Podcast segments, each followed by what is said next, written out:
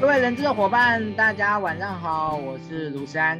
呃，刚才有位伙伴问到说，哎，今天不是礼拜一有直播吗？嗯，在这边跟大家说明一下呢。呃，其实小周末除了每个礼拜一的直播之外呢，其实我们有时候会有一些特别的。对直播好，那今天的特别直播的主题呢，是有关于职人书讯啊，这些这个部分。那智能书讯呢，是从小周末原来呢，在我们每个礼拜直播的时候呢，啊，我们会有一个大概五到十分钟的的这样的一个书籍的转的一个介绍的一个部分。然后后来呢，就是大家觉得呢，这个只听五到十分钟实在是不够的哈，所以我们后来就把它衍生成了一个呃特别直播的这个类型的部分。好，那也不一定，呃，每个月一定都有哦。其实，在这个呃部分的话，我们大概是一个月至少会有一次哈，但是呃。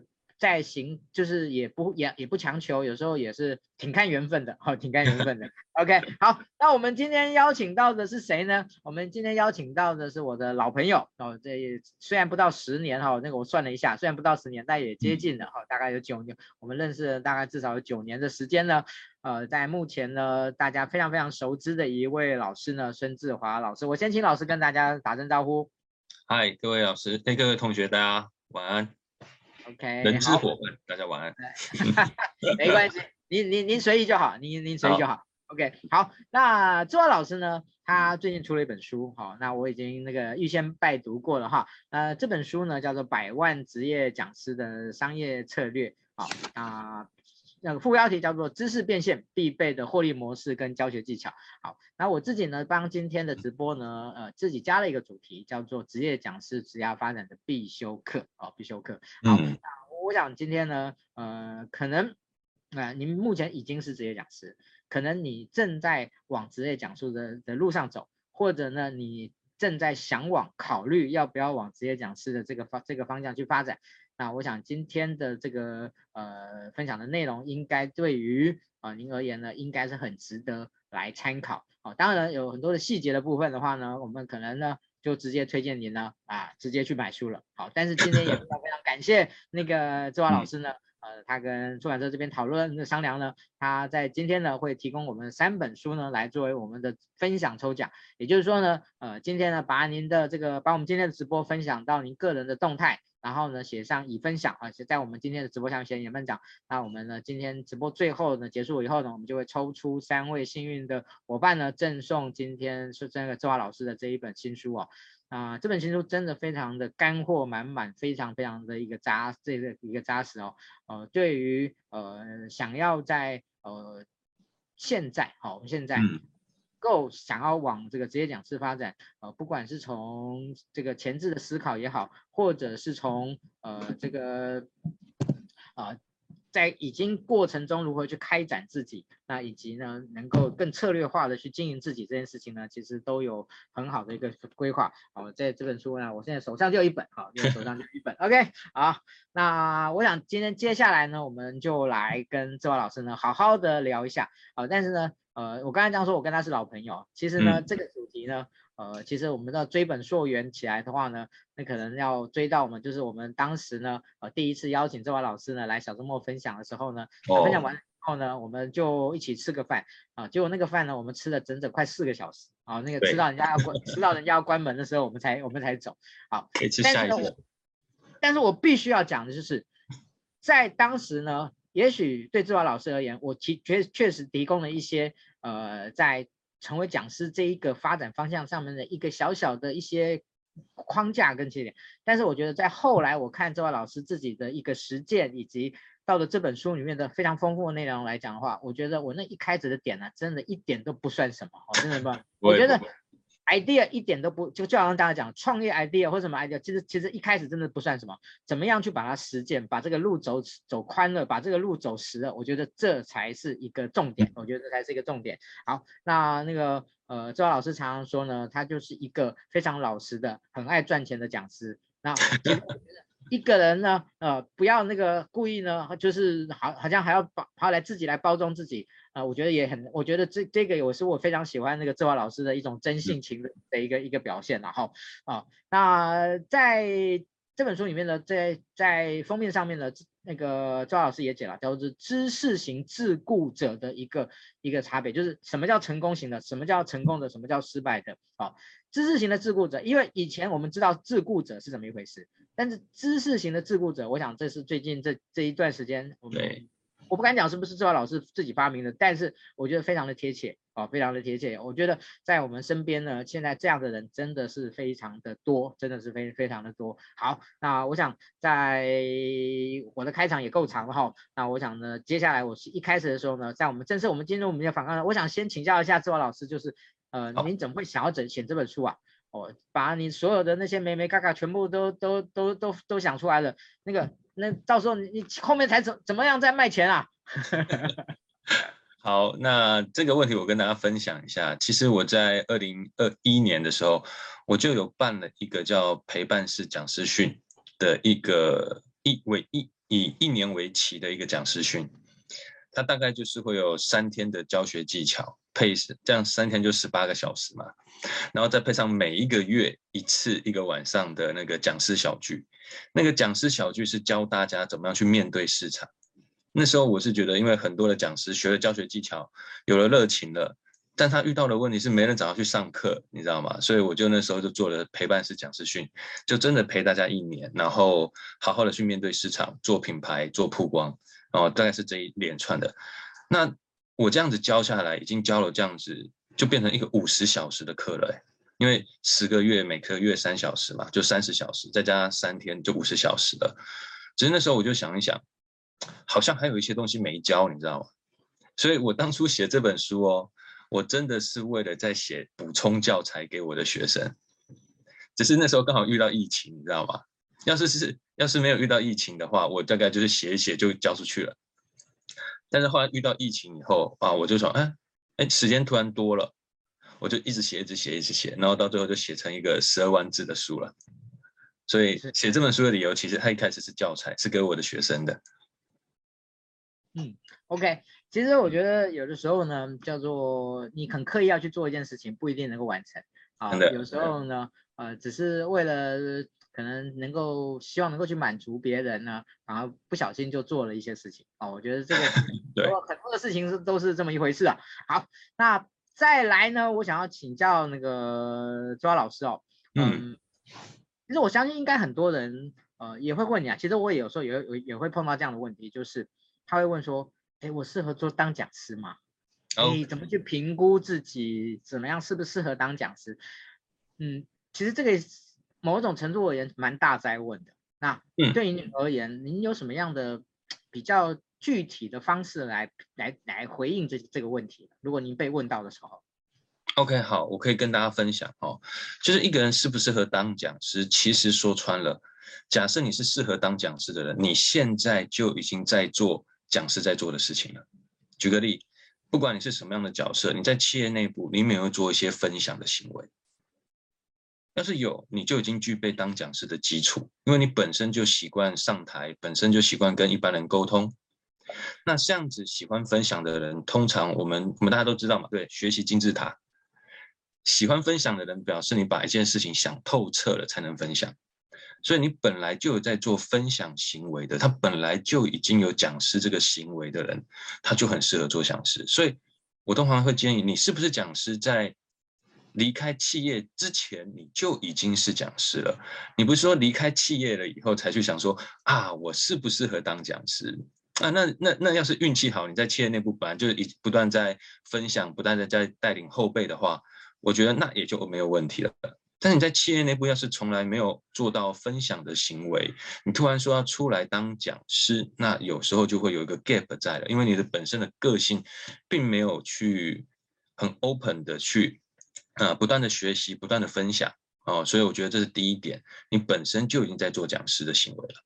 那第二点，要是你觉得呃，这点你过关了。那我觉得第二点是你可以培养的，叫做有没有写作的习惯。写作是讲师非常非常重要的锻炼，因为一般人的知识跟记忆，他一定会有短期记忆跟长期记忆。长期记忆，每个人的脑袋工作了十年以后，他脑袋里面可能有一百个个案，但是他能灵活运用的，大概就脑袋里面的前十十 percent 的东西而已。那后面九十个个案会随着时间消失。所以你要是有写作技巧的话，通常你的脑袋里面可以记得大概起码五十个个案。它就是一般的朋友跟讲师之间的差别，就是我们的直觉性的个案内容在脑袋里面的数量是天差地远的。那这个是可以训练的，对不对？你把它写下来又常分享，你脑袋的个案的数量就在直觉性里面会比别人多很多，好不好？所以这两件事情你要是有做，我觉得你合适，好吧？谢谢。呃，这个两件事情其实挺明确的啊，挺明确的。那嗯。如果我今天进一步来问请教那个周华老师，就是在您认为呢？嗯，有机会成为超级讲师跟只能成为讲师，有没有一些端倪可可以可以分可以那个评估呢？哦，有有有有有。假设一个人要成为超级讲师跟一般讲师，我觉得这这题也还蛮有点好玩的点哦。就是那那我应该也要叫超级讲师，我才能回答这个问题。您一定算超级讲师了，好，您客气了，对。好，呃，那我觉得最关键的是，你能不能活在你的专业里？我觉得是最关键的事情。像我的话，呃，我们都知道讲师备课会很累，对吧？但是我老实跟大家分享，我从当职业讲师的第一天开始，我就从来不觉得我在备课，我几乎没有所谓的备课这个意识，这样大家了解，就是。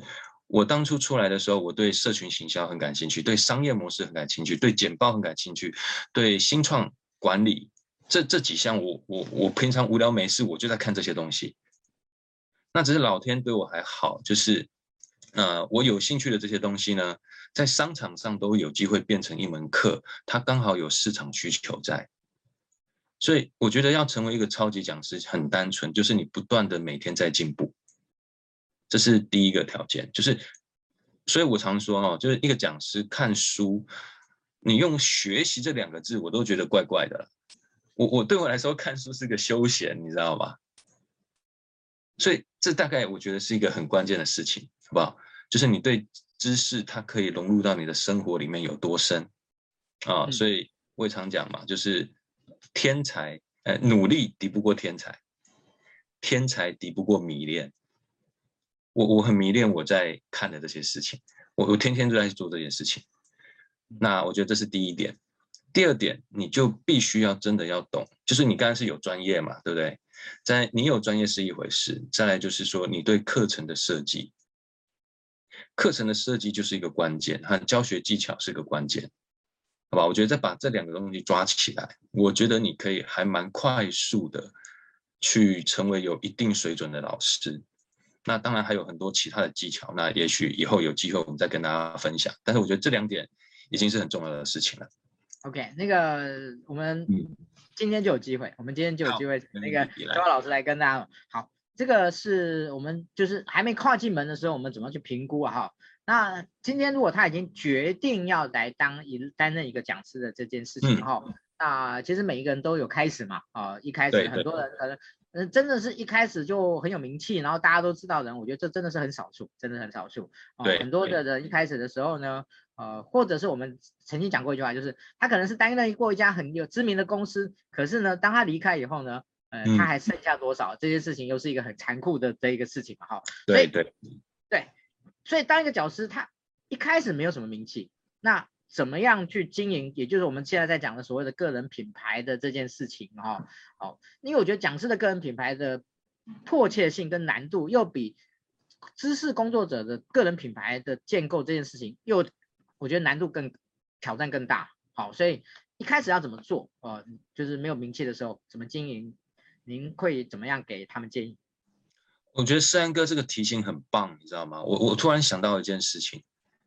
我觉得今天要当讲师，除了你喜欢分享，然后会学习以外，我觉得还有一个很重要的事情，能的话，能的话，在你还在职涯里面，你就必须要创造属于你自己的战功。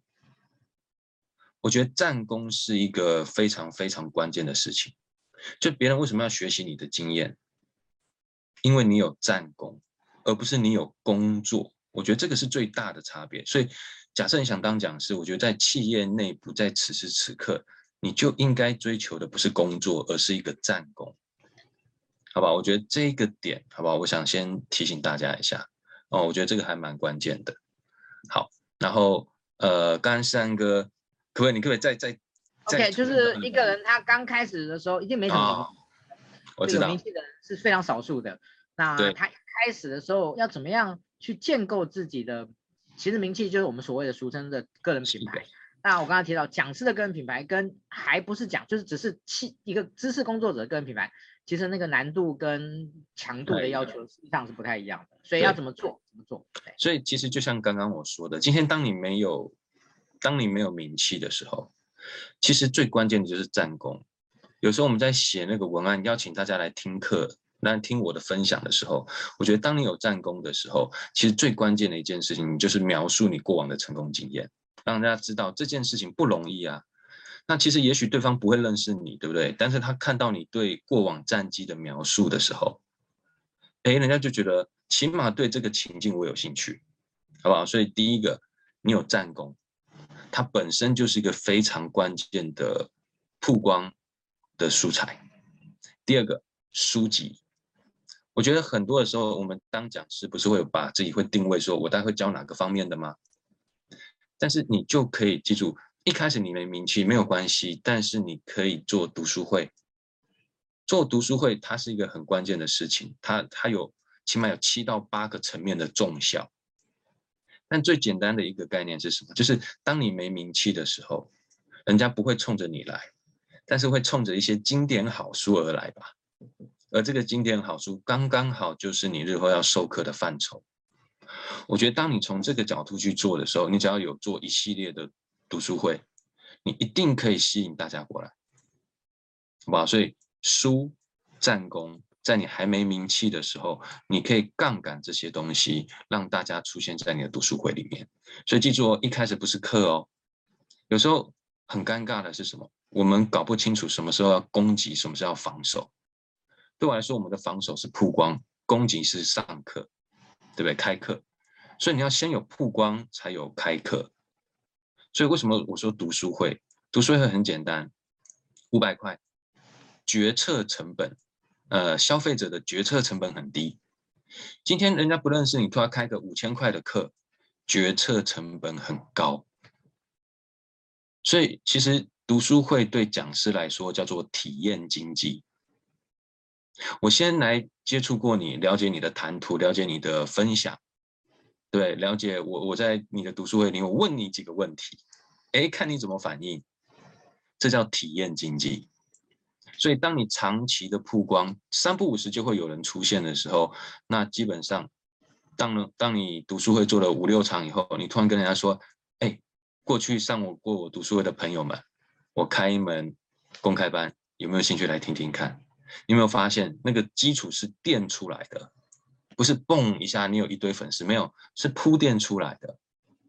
而且当你有长期的读书会的经营的时候，你会发现哦，有很多年轻的人资是会来听你的课的哦，哦，他会来听你的读书会哦。我以前就有好多个人资朋友就，因为有时候我读书会会请一些新朋友自我介绍嘛，那有一个朋友就介绍说啊，没有啦，老师，我是某某企业的人资，我就是想要了解你的教学风格，所以来参加你的读书会。这就是现在的运作模式，所以假设你要当讲师，你要面对的是市场，那读书会就是你跟市场招手的一个动作，你不要让市场看不见你，好不好？三个简单分享。OK，谢谢。呃，其实，在周老师这本书里面，其实谈了非常非常多有关于行销的一个部分了哈。嗯。那刚才志华老师也一开始的时候就有提到说，这个文写文章对于一个呃讲师的一个起手式的一个重要性哦啊，但是呢，现在其实大家很喜欢用影音的方式，例如说 Podcast 好，所以嗯嗯，就是在行销这件事情上面，写文章跟跟做 Podcast 它的差别在什么地方？我想很多人可能会不一定那么了解啊，呃，可不可以请那个周老师你来跟大家分析一下？好，OK，我我跟大家分享一下哈。呃，写文章是基本功锻炼嘛，对不对？但你写文章以后，大概会有两种流量会产生哦。第一种流量是你会把你写的文章放在脸书上面，哦，在那一瞬间，在那一瞬间会有大概三到四个小时的流量爆冲，所以你会曝光在三到四个小时。但是要是你那个文章不是那种爆文，什么五三四百赞以上，那基本上三个小时之内就没人再看过这个文章了。所以你看，啪，一瞬间就没了。那你把它写在部落格上面呢，它就会多了一个叫搜寻流量。哦，别人打了类似的关键字，就有可能找到你的文章。这个叫做长期的搜寻流量，而且转换率还不错，好不好？这是写文章的方式。OK，但是你会发现哦，在文章写作的过程中呢，呃，有时候我们是在找答案，你知道吗？就这个人跟人之间的关系比较目的性比较强。但是 Podcast 它给人的感觉不太一样，你当然可以给人很多的一样知识性的内容，但是我觉得 Podcast 它在经营的不是你很专业这件事情，而在经营的是我习惯有你的存在。所以它会累积一个大量、缓慢、大量、长期的 follower。但你现在比较少会发现一件事情，就是我会长期 follow 某个读书，嗯，follow 某个作者，好像那个习惯不太一样。而且以前哦，我在上，呃，之前还有一个很好玩的平台，现在还存在，叫 Clubhouse。哎，Clubhouse 跟 Podcast 有一点类似的点在哪里？我跟大家分享，我当初在做 Pro，呃。Clubhouse 的时候，我短期之内哦，大概才三周之内，我就开始收到在脸书上跟 IG 上面有人传讯给我了，就说：“哎，老师，我对你的课程有兴趣，老师，我觉得怎么样？”就开始有很多的对谈。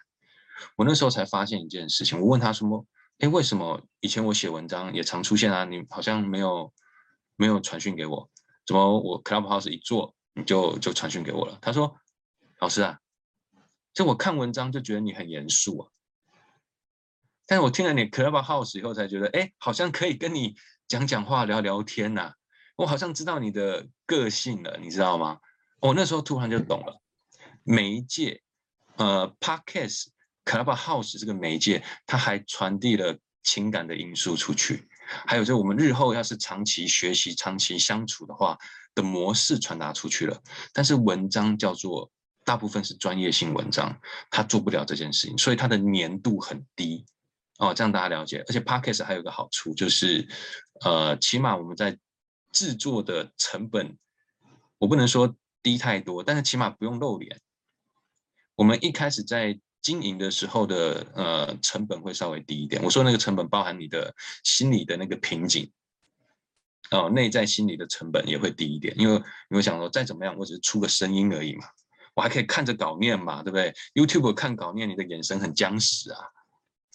所以我觉得 Podcast 和文章它中间的差别很大，这样大家了解吗？起码呃情感传递出去的氛围会远比文字还要强很多。OK OK，我想那个周老师刚才要表达的是所谓的呃可能只是暂时的一个波峰跟累积性的这件事情。对。OK，其实我我那个 echo 一下哦，那个其实我常常在外面。就是我常有时候会听到一句很尴尬的话，就是，哎，三三哥或三老师说，哦，我我常看你的直播，那我我我其实有一点不知道怎么回应他这样子。真的，那 OK 好，今天不是馋我，今天我们要谈的是那个志华老师哦。那其实志华老师在这在他这本书里面也非常强调一件事情，就是社群行销对于老对讲师的重要性这件事情。好，所以我们这件事一定要。一定要谈的，好，一定要谈的，呃呃，因为我自己也也是在做社群的的人呐，所以呃，我觉得对于任何的跟社群相关的这样的一些一些资讯也好，一些 know how 也好，我都觉得非常的好奇，所以想要了解一下，呃，就是赵老师，你觉得一个讲师他去经营他自己的社群，哦，应该应该某种程度上算小众，那这件事情，呃，跟传统比较大型的社群的差异在什么地方？好，呃，我我觉得这里有一个很好玩的点哈，就是呃，讲师在经营社群的时候，它的大小规模其实是可以自己调控的。举个例来说，这个就是你对，但我们先把它往前先做一个前提好了。呃，我跟大家分享好不好？这个时代的讲师，我会常常会建议他们，就是说，你不要只觉得你要准备一门课。我觉得这个时代的讲师，你不是在准备一门课，你是要准备经营一个社群。只是在这个社群里面，你提供的服务是一门课、两门课、三门课这样情况。所以基本上呢，那些社群其实就是你的呃市场。好不好？所以我觉得为什么要经营经营社群？其实你要跟你的市场直接面对面的交谈，我觉得是一个非常重要的事情。因为你看以前的职业讲师遇到最大的问题点是什么？就是也也不太清楚，呃，学生要什么，然后呃，管顾有跟他讲一些内容了，人资也跟他讲一些内容，他在但是还是不太熟练，你懂吗？然后他就上战场。但我们也知道嘛，讲师圈很小的，你上战场只能成功不能失败。对不对？你失败一次，哇，砸了人家的饭碗，这不行。所以很多人就会死在这前面一两次。但是你要是经营社群，很关键的一件事情是，你会知道学生的调性。你可以三不五时直接问学生：哎，针对这个主题，你想要什么？你想听什么？所以你可以直接面对市场，而且跟市场对话。这个东西是过往最大的差异。所以你有经营社群，你可以自己管控你自己的练习频率，还有教学品质，而不是，哎，我上次成功了，我这次想搞一些新东西，可不可以？有时候你会被自己的成功绑住，因为你会觉得上次很成功，我现在在加这段会不会出事啊？所以，当你不会经营社群，无法跟市场联系的时候，很多的讲师他的课程是越上越保守。因为反而所有的成功都会变成一个包袱。我上次的满意度九十七分，我要不要调整？你很难调，对不对？所以经营社群很关键的是在哪里？你可以跟市场对话。那经营的方法也单纯，读书会就是文章就是，然后要记住哦，社群千万不要只在荧幕背后经营，约到线下聊聊天很重要。我常说。社群叫做影响力，哎，讲错，社群叫做触及率，线下叫做影响力，好不好？这个大家日后可以体会一下。举个例，你今天办一个线下活动，几个人来，你就会体会到什么叫做影响力。在来到你面前的人跟你实际的沟通以后，他你对他的影响也会很直接，你也看得出来。好不好？所以我觉得这几点跟大家分享，为什么要经营社区很关键。嗯，好，谢谢志华老师。好，嗯、在我们中场休息之前呢，也还有一个很重要的议题，那个议题呢，我想要教一下老师哦。嗯，其实，在老师的这本书里面呢，我自己因为我很喜欢 Charles Handy，那 Charles Handy 呢，他是所谓的组合型生活的一个提供的一个的一个概念的原原呃原创者。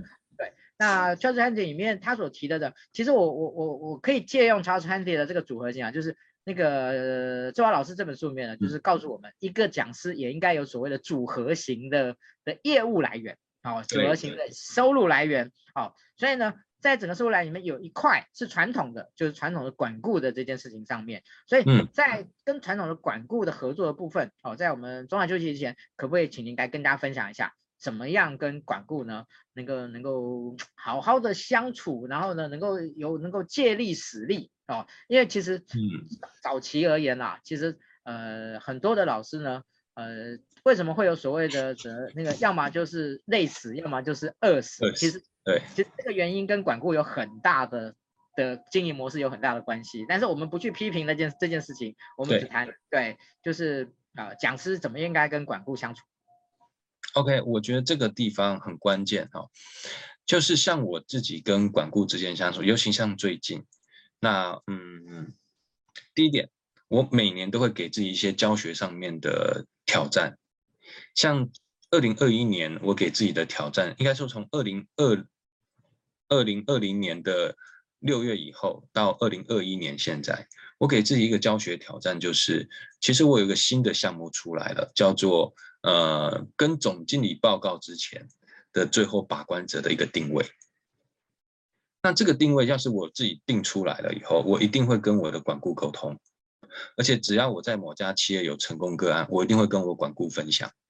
我会跟他说：“哎，你看哦，某些像现在台湾有很多家企业，他们的运作模式已经是这样子了，好不好？就是这一两年观察的，只要有在教呃 design thinking 啊，有在教 service design 啊。”然后最近有办了 brainstorming 啊，然后有年度策略会议啊，然后还有呃公司内部的技术分享呃技术研讨会之类的，只要台下有总经理，基本上他们就会找我过去，再协助这些学生做一个向上报告的一个教学，然后一对一的点评，哦，然后最后上台演练。基本上我就在做最后把关的动作，所以我常常会跟管顾分享说，其实我们有一些新的模式可以跟企业谈合作。假如这个企企企业已经上过我的课了，信任我了，他们公司只要有一些类似这样子的活动，其实你可以主动提供协助。那呃，人资才有被服务到的感觉啊，对不对？因为人资他有时候不知道有些新的模式。是可以提供的，因为有时候我们都觉得只有课而已，但有时候东西是变成服务服务的项目了，所以现在就变成很多企业的总经理之前的报告，哦，他就说，哎，志华老师，各位来帮忙看一下，点评一下，那这个就变成我的新的产品线，但是我会跟他，我会把所有我过往的成功经验、成功的模式，我都会跟我的管顾分享。甚至我们会定，那我们今年就是以这个主轴来多谈几个项目出来。像前一阵子在二零一九年的话，我我对他们的分享就是，我们能能不能不要让我只是一个讲师，能不能让我成为企业内部一些教学比赛的评审？我就会额外提这些需求。那他们也知道有些东西可以多谈了，所以从评审到总经理前的报告。我就慢慢的找出很多有趣的模式，那管顾就会跟我配合啦。那这样一配合下来，呃，整个质感完全不同。那当然，你说你想想看嘛，这跟总经理之前的报告和一般课程训练的预算也就会不一样了。那这个其实就已经有回答到，呃，既可以不要饿死，也可以不要累死这件事情，对不对？OK，谢谢周老师。那刚才我们提到的可能比较从行销，比较是从业务开展的部分。那接下来我们可能要来做一些，呃，可能就是产出的的一个部分呢，怎么样去、嗯、去做来做啊？好，例如说公开班这件事情。OK，对我讲师一定要开公啊，一定要开公开班吗？这件事情，嗯，好像有些讲师是不开公，不太开公开班的，因为我认识有些讲师是从不开公开班的。Okay, 懂。呃，应该这么说好了，呃，因为开公开班要经营，就像我刚刚说的，你起码前面做一些读书会的暖场热身，那在 To C 的市场把自己的曝光做起来，你才能开公开班。所以很多的企业讲师，对不对？我们在企业里面已经有一定的累积了，他还愿不愿意去做那些基础的曝光？要是不愿意的话，他其实开公开班有时候会受挫，那没人来啊。所以很多讲师就干脆，我我的生活就过得比较单纯一点，对不对？我就是把内训做好，诶，我又不会饿死，我养得活自己就好了。那为什么我像我个人的话，我就有经营公开班？那原因其实很简单，呃，第一个，呃，公开班跟企业内训最大的差别在于它的单价高，毛利好。那我就这么说好了，假设你今天一个公开班，你就是一个学生收三千块。你只要招到二十个学生，你是不是就六万块？那这门课可能只是一个晚上而已哦。但是大家要是有当过职业讲师，你应该知道哦，今天要赚六万块这件事情，你跟管顾合作，我们会分论哦，看你的管顾对你的好还是不好了。这六万块可能就影响很大了，对不对？那要是你是开两天的课，一个月开个两天的课，就十二万喽。那十二万才花你六个小时，或者是两天的时间，哦，你在管顾这边，你可能是好，记住，不是几次的问题，是等待次数的问题。每一次管顾找你看上课，你等多久？好吧，我觉得这是一个很关键的点。另外一件事情，当你的营收要是突然做到十二万，你搞不好有好多课你可以。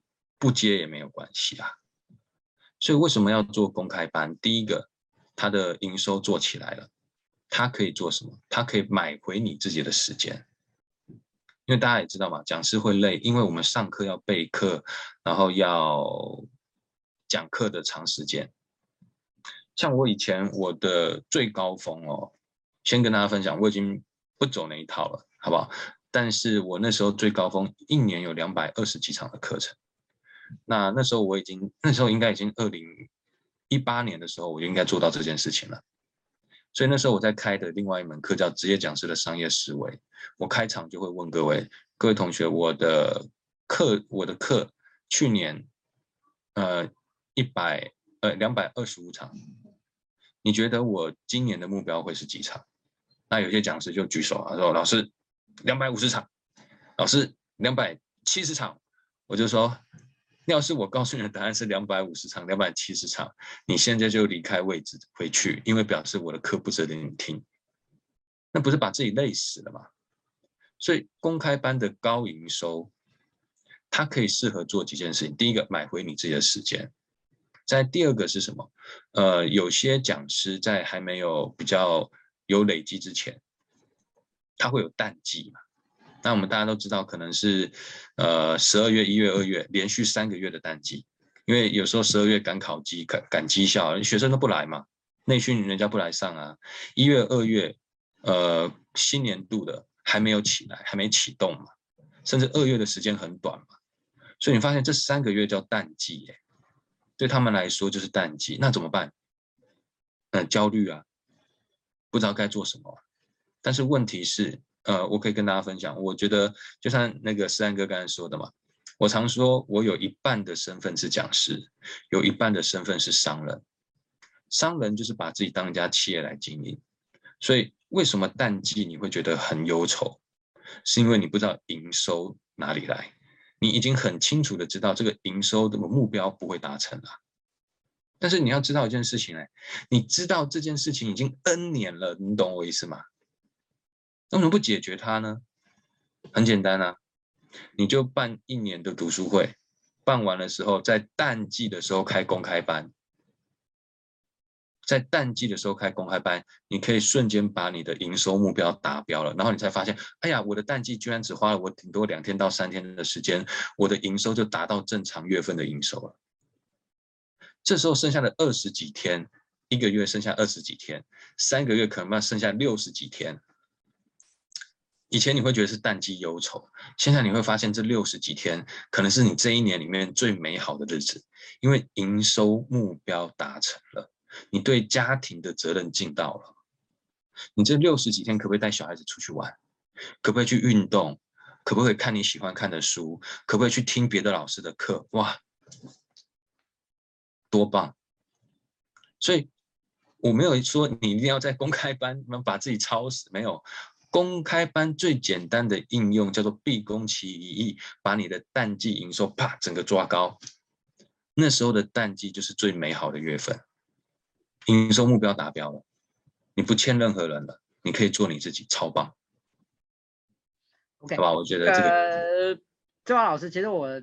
对，刚才的那那边呢，有一部分呢，其实我之前就有听过周华老师来分享。其实我觉得周华老师呢，他有一个我觉得非常有趣的的一个的一个思考的的一个点，就是啊、呃，他对于那种呢，就是呃讲师呢，呃能不把自己呢，就是好好的经营好、管理好这件事情呢，他总是有某一种程度的那个恨铁不成钢的感觉，这样的。透露出来了。好，那个，所以呢，怎么样去经营自己呢？哦，就是这个这本书里面告诉我们，职业讲师。好，其实职业讲师不只是只是说我是一个很 professional 的，它指的是我在经营自己上面也是一个非常 professional 的。OK，对，好，嗯，OK，呃，线上课程这件事情呢，在最近这两年呢，越来越重要。好，所以对于呃讲师而言，呃。其实很多线很多老师到目前为止，其实对线上不线上这件事情，其实挺挣扎的，然后挺挣扎的。啊、对对，哦，那呃，这个到底是要及时的，还是要那个同步不同步啊？干嘛之类的，这个很多的的的一个一个说法。那一个人呢？嗯、哦，我想时间的关系，可能必须要请您长话短说，长话短说来，因为我们还有一些问题想请教。对，你说线上课程对不对？对，是。嗯，对我来说，我会建议大家啦，线上课程能的话做成标配。但是适合的时间点不是你刚出道，应该是你的社群经营粉丝数大概到八千以上的时候会比较好一点，要有社群基础。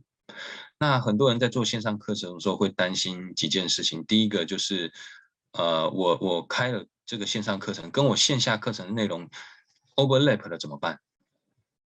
呃，很简单，你就在内容上面做区隔。怎么区隔呢？最简单的一个方法，你每次在上企业内训，学生有时候会提问，对不对？你把这些问题管理好，这些问题就直接做成线上课程，那是不是跟你主要课程还可以互补？让大家了解了吗？好，再另外一个，很多的老师，呃。当刚成为讲师的时候，会接学校和政府课程，然后都会 complain 啊，怎么一个这一个小时两千块，好低好低。我先说一个小时两千块，你一个月好好做，月入十几万也是很 OK 的。所以两千块第一个不低，好不好？不低，OK。第二个是假设你觉得低，那怎么办呢？很简单，你要是你有线上课程，对不对？你一天的课上完了，政府单位给你六个小时的钟点费，但是里面有三十六个学生啊。所以我这样子就可以再卖出个七八门课啊，七八门课再卖出去，是不是已经让我的钟点费回到一般企业内训的水准了？所以就是看你怎么去经营商业模式啊。所以线上课程要不要做？做，但是它有很多的美美嘎嘎，但我全部写在书里面，好不好？有很多线上课程打死不要犯的错误，你们就不要再犯了，书上都有写，OK？很多东西都不用担心，该要避的雷，我全部线上课程要避的雷全部写在上面了，好不好？嗯。这个确实哦，那个周老师呢，其实真的非常不常识的，有很多东西呢，呃，你要自己去摸索哦。你我觉得时间是小事哦，你在过程中所要踩的雷啊、嗯哦，我觉得那个才是才是冤枉的。好，订阅制，嗯，订阅制呢，又是最这个，我觉得对很多职业讲师人现在呢很纠结的一件事情啊，而且比比那个线上课程更纠结啊，哦、嗯，那。因为订阅制的纠结在哪里呢？因为订阅制呢，因为我们现在看到有很多讲，他们尝试的订阅制，后来又退出来，尝试的订阅制后来又退出来。我们其实看了蛮多这样的这几位啊，蛮蛮蛮多这样讲师。所以订阅制这件事情，本来大家都想我们要创造这个被动收益嘛，好，我们要尝试那个，但是呢，哦，订阅制是一个很重要的工具。可是为什么这么多人进去了又出来？OK，好，我觉得这里面最关键的一件事情就是，呃，未经思考的学习太多了。什么叫未经思考的学习呢？他就是看了很多其他人的订阅制，哦，就觉得哦哦，原来呃每个礼拜要写一篇文章哦哦，好，我就有一个三百块钱每个月写一篇文章，哦，原来要做什么？好，我在这五百块钱，然后再一千块钱的订阅制，然后再三千块钱的订阅制等等等之类的。我我跟大家分享一件事情，像订阅制最早期的成功者叫做那个呃囧星人，一个月二十六万。然后早期的阿滴到四十七万之后，他就自己创业了。所以囧星人为什么那时候会放弃二十六万的订阅制？一个月给你二十六万的订阅制，为什么你不要？很简单，营运成本太高了。所以你没有写文章的习惯，就请你不要在订阅制里面放上写文章这件事情。记住哦，商业行为叫做双方议和。订阅制，记住，订阅制是讲求长期，能不能干这件事情十二个月、二十四个月、三十六个月，对不对？所以你要干的一件事情，一定要可以怎么样轻松做。任何你不喜欢的条件，请你就把它写在订阅制里面。像以前有个医生有问我说：“老师，订阅制的话，我要怎么做？”呃，我就跟他说：“第一个，你是医生嘛，一个小时约出来，一个月约一次，一个小时五千块。”然后老师，这个价格我可以接受，但他玩了一阵子以后，他跟我说：“老师，我遇到一个困境。”我说：“什么困境？”他跟我约的时间零零散散的，把我生活都切乱了。我说：“很简单嘛，那你下次的订阅是把条件改了，你就规定好，你每个月就是某一个六日会在某一家咖啡店里面，要的大家排时间，愿者上钩。那无法配合的呢？那个叫做不是你的市场，不是你的客户。”这样大家了解了，所以慢慢的，哎，他整个就收敛起来，每个月就是六日做咖啡店，来来回回十几个病人，好搞定。一开始可能稍稍微数量锐减一点，但是你就要坚持下去，把要做做起来了。所以订阅制这件事情，记住双方议和，把你任何觉得长期做下去会累的点拿掉，拿掉之后，你提出来的呃服务项目，要是是它有商业价值的，它自然会有人来订阅的。但是只要它一运作，你就可以长长久久的做，好吧？所以记住哦，营运成本营运成本是订阅制失败百分之九十的理由。OK，OK，、okay? 嗯 okay, 谢谢。嗯，其实订阅制这件事情呢，我自己也也在小周末做某一种微型的操作。嗯、那我就是诚如刚才老师说的，就是如果这件事情不是你爱做的，那你会做的很痛苦。哦，每个月都来一次啊？对啊，那呃，我们不是每个月，我们可能每周就要来一次这样。好，呃。接下来呢，我们的时间里面呢，我觉得呢，要回到那个人力资源的这个部分，什么意思？就是其实最近这几年，好，这是全世界哦，不是只有台湾哦，就是人资背景的人转型当讲师的这件事情呢，其实是呃比例上跟跟其他的职类的人比例要比较起来，其实比例越来越高。啊，没错，比例越来越高，这是一个呃，就是。在企业里面担任人资工作的人，然后呢，可能升到一个职级以后，然后呢，呃，后来在整个转型的过程中，以讲师作为主要的这样的发展的部分，这个比例越来越高。所以您应该有观察到了，我相信你有这样，你的朋友里面有这样的，就是你自己觉得人资转任讲师的部分，可能有什么特别需要注意的，或者您觉得合不合适呢？我必须跟大家分享，好不好？人资要转企业讲师。基本上有绝对的优势。最简单的一件事情来看，好不好？第一个，一个讲师哦，他他们成长的路途里面最关键的一件事，教学风格不明确，然后什么叫做一门好课程不知道，这样这样大家了解。然后你可不可能去听别的老师的课？除非对方开讲师训，否则不可能。但就算对方开讲师训，也是教他的教学手法，也不是让你到现场参访他的教学内容。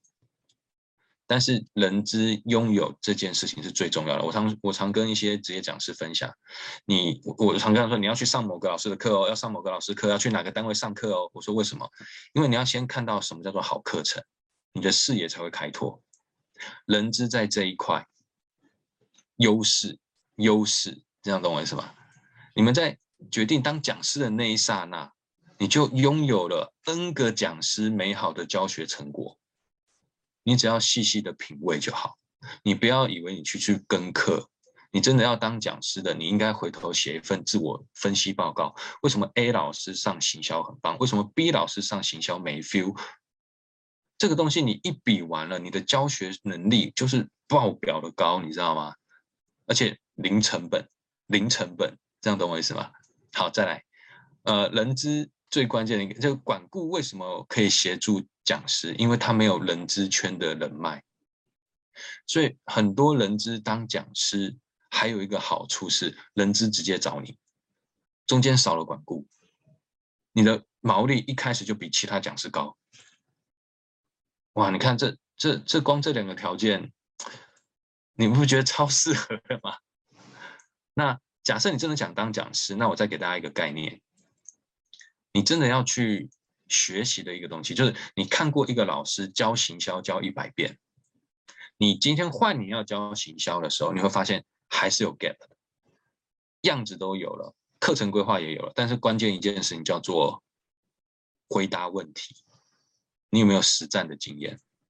所以这时候我跟大家分享，假设你是想要当老师的人资，在未来假设这是你的规划的话，那我会建议你，你在企业内部的时候就要把自己当成一家企业主或者是主管来看待自己。那这个关键点是，你要从企业的角度慢慢的去思考，公司内部也会有行销的 issue 的，你要在企业内部去锻炼出你的实战经验，再配上那些讲师。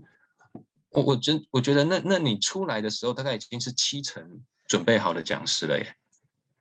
那那个是已经不知道多少老师羡慕的点了，好不好？太太太有优势了，好吗？然后我最后再跟你们讲一个小优势啊，但是我不太确定，OK？我不太确定的意思是你们喜不喜欢做？呃，你是人资，你面试过很多人，可能在你的。职涯阶段里面，所以面试的技巧要是你有，其实你会发现，像很多坊间的人都会去教年轻的人写履历。一定要记住，不要觉得这种课不好，这种课超好的。好的原因叫做，这叫做有一种课叫做，人家上完了以后会觉得啊，我这辈子成功是因为我很努力。记住这种课叫间接理由，简报就是这样，OK 吗？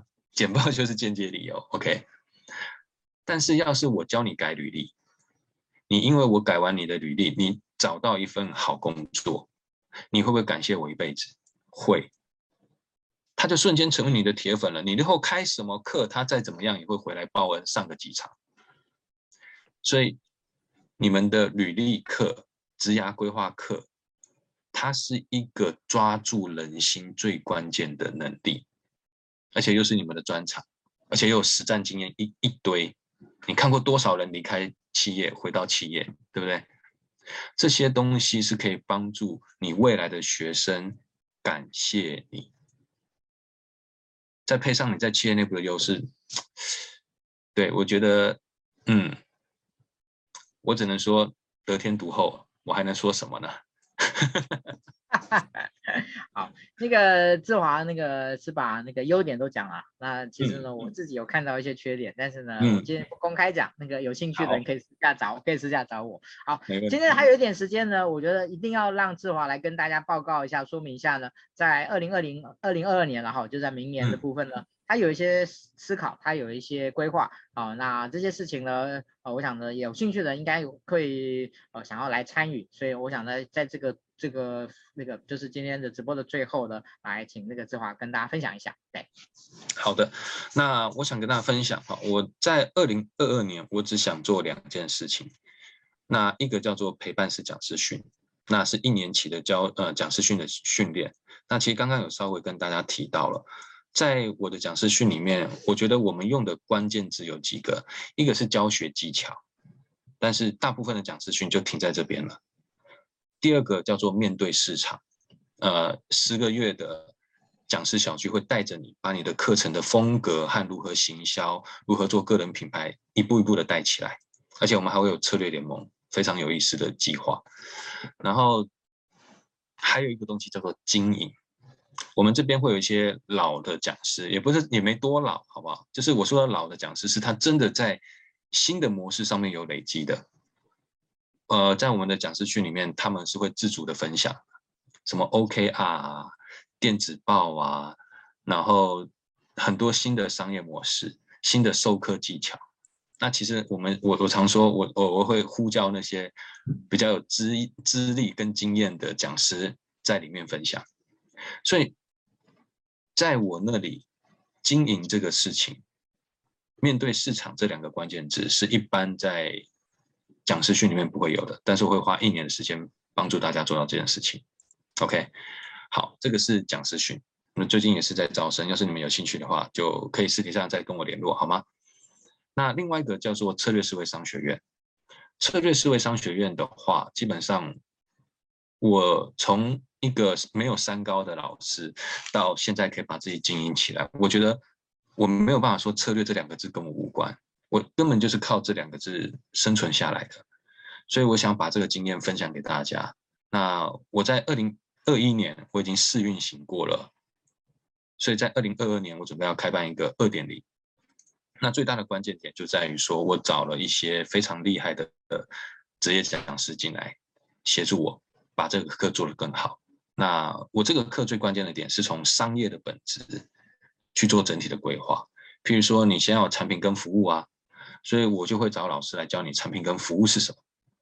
这叫事业的本质。有了以后呢，我们再用业务推广去测试这个市场。测试成功了之后呢，我们再找行销来把市场扩大。扩大完以后，你就会有个事业体，你就会遇到的东西叫做销售、谈判、管理，这叫营运面嘛。营运完了以后，你会有策略思维了，这时候才走到策略思维哦。策略思维对我来说，把它拆分很多，叫做呃系统化的思考、问题分析与解决，再搭配上商业模式。我觉得这九门课就是从一个 business 从无到有，到放大到维运到转化这件事情。呃，我觉得这门课我也很欢迎大家来上，因为我其实我知道现在的人资对自己的要求很高，有那种策略型的人资的角色了。但是你怎么样快速的去让你自己转化成具备这样的能力呢？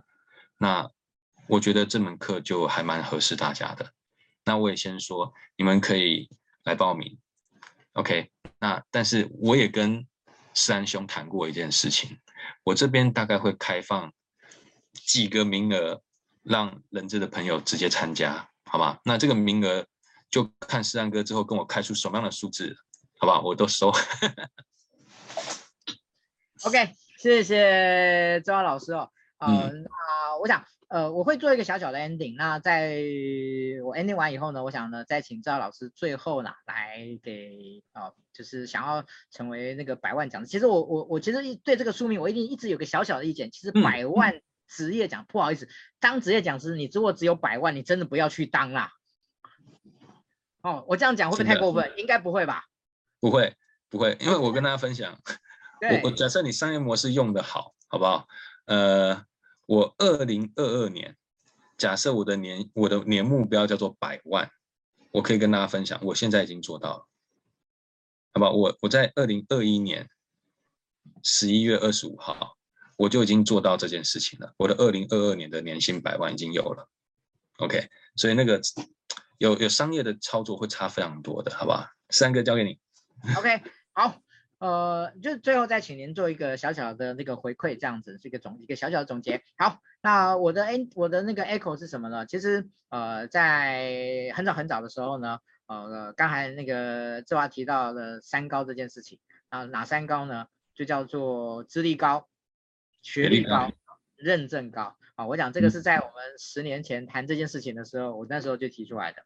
以前只有这三件事情的，而且至少有两个人，两件事情要满足两件事情，他才有机会当讲师。但是现在不一样的，现在当你能够好好的经营自己，当然你能够去找找出你的定位，当然你能够去对整个资源能够做有效的整合的时候呢，其实这三高已经不是那么大的重点。但是呢，刚才一开始之外就提到，如果你有战功，你有实际的部分，那你的起点就会比更好、哦。这个是很重要，这是很重要的事情哦。但是呢，呃，现在呃，你的一个作为职业讲师的专业，其实这本书呢，我我可以从人质的角度呢，我把它称作叫做职业讲师的职能，就是你的整个的完整的一个职能的这个地图，就是你那我们我。